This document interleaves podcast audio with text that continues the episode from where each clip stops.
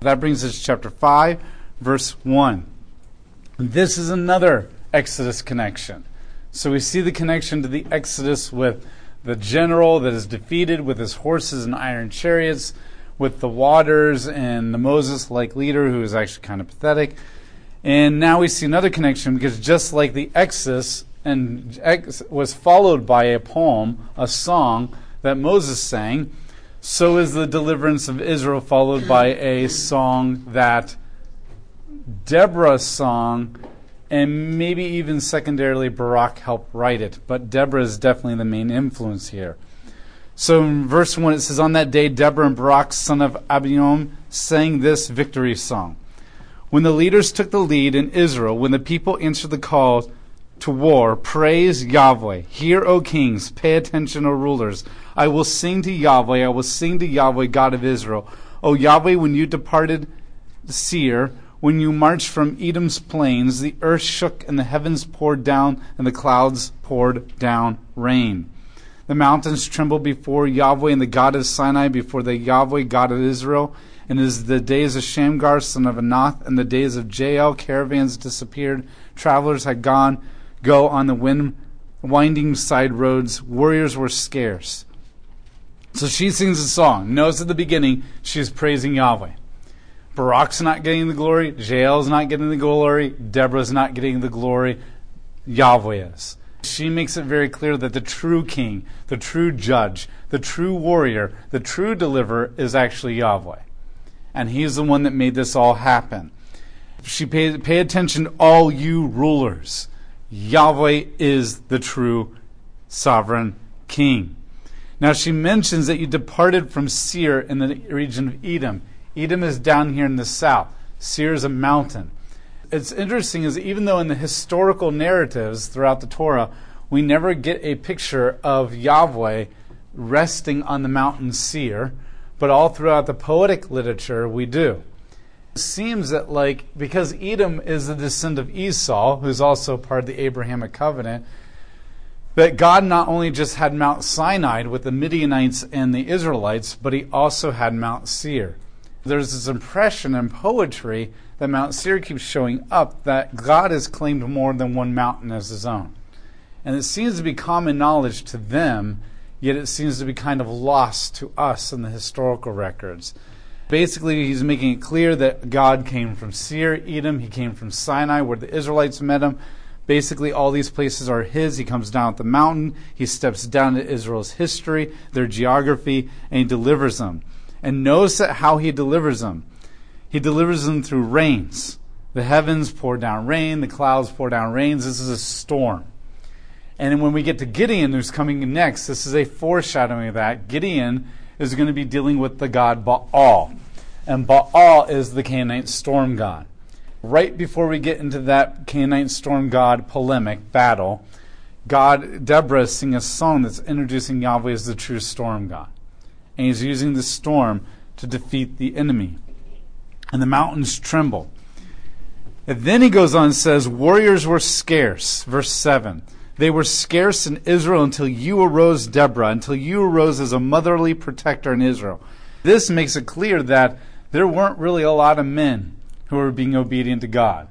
They were not godly, they were not doing what they were supposed to, and warriors were scarce, and nobody had the courage to do anything until Deborah rose up and Deborah began to lead them.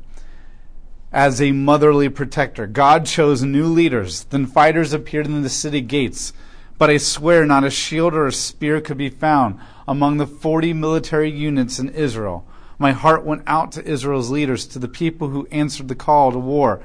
So her heart going out is not like a sympathetic, I feel sorry for you, but my, my desire, my call, my to you went out to you, and who responded. People were answered the call to war. Praise Yahweh. You who ride on light colored female donkeys, who sit on saddled blankets, you who walk on the road, pay attention. Hear the sound of those who divide the sheep among the watering places. There they tell of Yahweh's victorious deeds, the victorious deeds of the warriors in Israel. So she says, All you people up on high who ride on donkeys, donkeys are a symbol of kingship and all you people were out in the fields as shepherds. The people were poor and out there, high and low. Everybody pay attention. Everybody listen up. The truth is that Yahweh's people went down to the city gates. Wake up, wake up, Deborah. Wake up, wake up, sing a song. Get up, Barak. Capture your prisoners of war, son of Abinoam. And then the survivors came down to the mighty ones, and Yahweh's people came down to me as warriors. So she shouted for everybody to rise up, and people responded. They came from Ephraim, who were the tribe of Ephraim, who uprooted Amalek. They followed after you, Benjamin, who were soldiers from Machir. Leaders came down. From Zebulun came the ones who marched carrying an officer's staff. Issachar's leaders were with Deborah. The men of Issachar supported Barak in the valley. They were sent under Barak's command. Among the clans of Reuben, there was intense heart searching. So she's listing off all these tribes that responded. This is a good thing.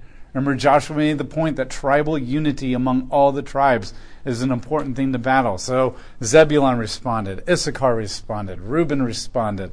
Everybody begins to respond to this call. Why do you remain among your sheepfolds, listening to the shepherds playing their pipes with their flocks? As for the clans of Reuben, there was intense searching of heart. Gilead stayed put beyond the Jordan River. As for Dan, did they seek temporary employment in the shipyards? Asher remained in the seacoast. He stayed by his harbors. And the men of Zebulun were not concerned with their, about their lives. Naphtali had charged on the battlefields. So then she goes on and says, But Gilead Dan and Asher did not respond. These tribes did not respond. And so she's, now you have to understand something.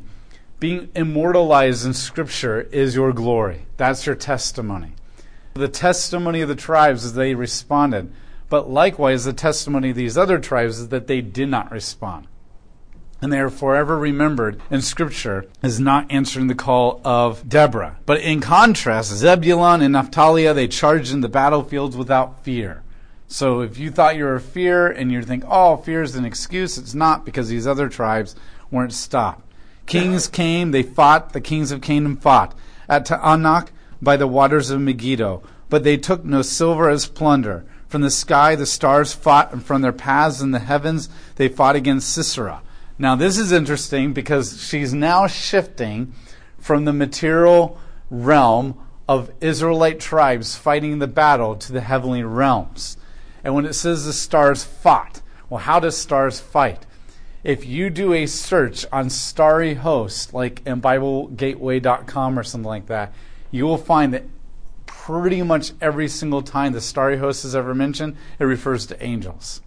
Starry host is a metaphor for angels. And so now she's saying that not only did the tribes of Israel fight, but the angels fought on God's behalf as well. And so you have this partnership between the sons of God, the angels, and the adopted children of God, Israel, fighting together, even though they don't, even though the humans don't really realize it. The starry host fought their paths in the heavens. They fought against Sisera. The Kishon River carried them off. The river confronted them, and the Kishon River stepped on their necks of the strong.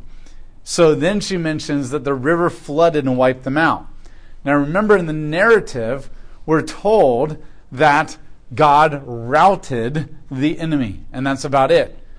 And you, how did he do that? Well, now we're being told how he routed that. He fled the Kishon River, which is another Exodus parallel. Because just like God used the waters of the Red Sea to clobber the iron chariots and horsemen of Pharaoh's army, he's flooding this Kishon River and wiping them out that way. Once again, we talked about this before, but we're going to especially see this as we keep going. God loves to use nature as his weapon.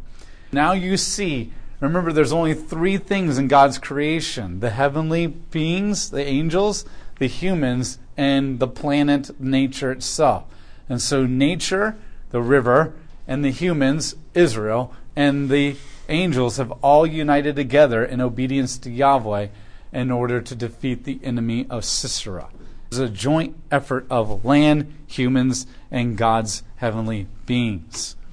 And then he says, step, or she says, step on the necks of the strong. And we talked about that before with Joshua, is that stepping on the neck of somebody is showing your dominance over them. The horse's hooves pounded the ground, the stallions galloped madly, called judgment down on Meroz, says Yahweh's angelic messenger. Be sure to call judgment down on those who live there, because they did not come to help in Yahweh's battle. Now, what's interesting is that there's a judgment on the Canaanites led by Sisera for being the enemy of God. But there's also a judgment on the Israelites who did not respond to the battle cry. And God lumps the Israelites who are disobedient into the same category as the Canaanites who were disobedient. The most rewarded of women should be Jael. Now, notice that Barak is just barely mentioned. Rise up, Barak, and go. Deborah doesn't even mention herself, only as just briefly, I sent a call out and people responded. It wasn't until Deborah came. But now she really emphasizes Jael. Jael is the true victor, the wife of Heber the Kenite. She should be the most rewarded of women who live in the tents. He asked for water, she gave him milk. In a bowl fit for a king, she, she served him curds. Her left hand reached for the tent peg, her right hand for the workman's hammer. She hammered Sisera, and she shattered his skull. She smashed his head, and she drove the tent peg through his temple. Between her feet he collapsed, he fell limp and was lifeless. And between her feet he collapsed and fell limp. In the spot where he collapsed, there he fell limp, violently murdered. Now, it has this idea of Sisera being in her lap and dying between her legs and her lap. And that's kind of foreshadowing to what's coming next. And so in this picture, there's a motherly image here. And so just like Deborah is called the mother who called warriors up to respond and fight the enemy, Jael is being portrayed as a mother who's executing judgment on this guy. And so we always, that's kind of a weird image for us to think of, but it's like a motherly mother protecting her young kind of a thing. And the enemy is there. Verse 28. Through the window she looked. Sisera's mother cried out through the lattice. Why is the chariot so slow to return? Why are the hoof beats of the chariot horses delayed? Now it shifts to Sisera's mother. And Deborah begins to sing a song imagining what the mother Sisera is like. Deborah, Sisera's mother is looking out the window, waiting for her son to come back from battle, and she keeps waiting, and she keeps waiting, and she keeps waiting, and he never returns because Jael just killed him. And she doesn't know that. Now, as you begin to read this, your heart kind of goes out to her. Oh, like poor mother. She's waiting for a child to come back, and he's never going to come back. And that should sadden you and make you feel compassion for her. Except the minute you begin to feel compassion, the narrator, Deborah, turns on you and strips all that compassion away. Don't feel sorry for this woman. She's jacked up and evil. And that's where we're going with this.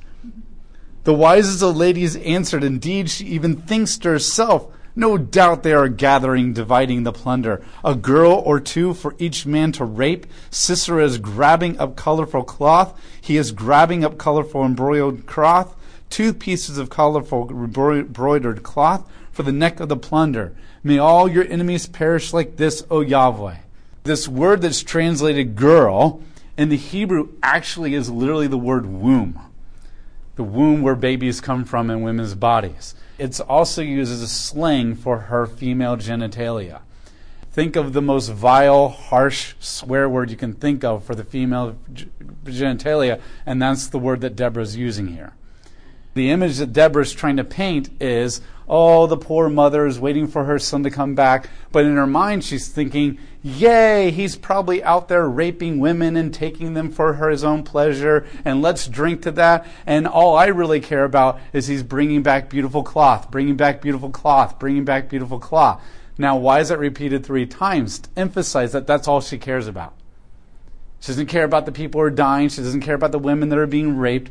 All she cares about is her son is getting his pleasure. Hallelujah to that. And he's going to bring me back lots of fabric. And then, so whatever compassion you feel, you're like, oh my goodness, woman, you're sick and twisted. How in the world could any woman praise the rape of other women by her own son's hand and only care about beautiful fabric? And the point that Deborah's trying to make is this is the Canaanites. If this is how the mother thinks, then no wonder everybody is like this. And so, what Deborah is making the point is an irony. Sisera is dying between the legs of Jael, and the mother thinks that Sisera is taking women. out by force. And so Deborah is trying to communicate to you these people deserve to die. These people deserve to die. This is wickedness at its greatest. She says this in verse 31 May all your enemies perish like this, O Yahweh. But may those who love you shine like the rising sun at its brightest. And the land had rest for 40 years. Deborah ends her song saying that people like this deserve to be punished at God's hand. But the people who rose up in obedience to God to punish evil and remove it from the earth deserve to shine like the sun and glory and celebration. This is Deborah, the prophetess's theological assessment of this battle and this war and what's going on. And some of you might be feeling like, wow, that was kind of like profane. But what's interesting is God put it in his Bible, and Deborah sung a song about it. And I'm not encouraging you to write songs like that. God never sugarcoats anything. And the people of the ancient world didn't sugarcoat things as much as we're used to today. They call it what it is. And what she's saying is this is what these people are truly like. This is why they deserve to die. And the people of God responded in obedience to God, and this is why they deserve to be rewarded. And they don't put evil in a nice little dress with a bow in their hair for you. They show evil for what it really is because then you understand why God is dealing with it the way it is. I think sometimes when we see the harsh punishments of God or the harsh judgments, we think, wow, God, how could you? Like, I thought you were loving God. Because we're real used to in America, in the modern day Western culture, dressing up evil to make it look better. We rationalize it a lot, or we're unwilling to really face the true horror of what it is, or our culture basically says, oh, there's no real right and wrong. Whatever's true for you is true for you and true for me. And, and we watch this stuff and entertain ourselves with it on television all the time. And we begin to lose the meaning of what it means to really say what evil truly is. The Bible is making sure that you know God was just in what he's doing because this is what evil is. And that's Deborah's song of praise to Yahweh as the great warrior who stepped up and delivered Israel, and how Jael allowed herself to be used by Yahweh, and a few of the tribes responded in obedience. In con- contrast to the other tribes in Barak who hesitated and didn't obey. And they're lumped in with the judgment of Sisera. And so that brings an end to the Deborah Barak cycle. And it ends by them having peace for 40 years, which is less time than with Ehud. It's less time with Ehud.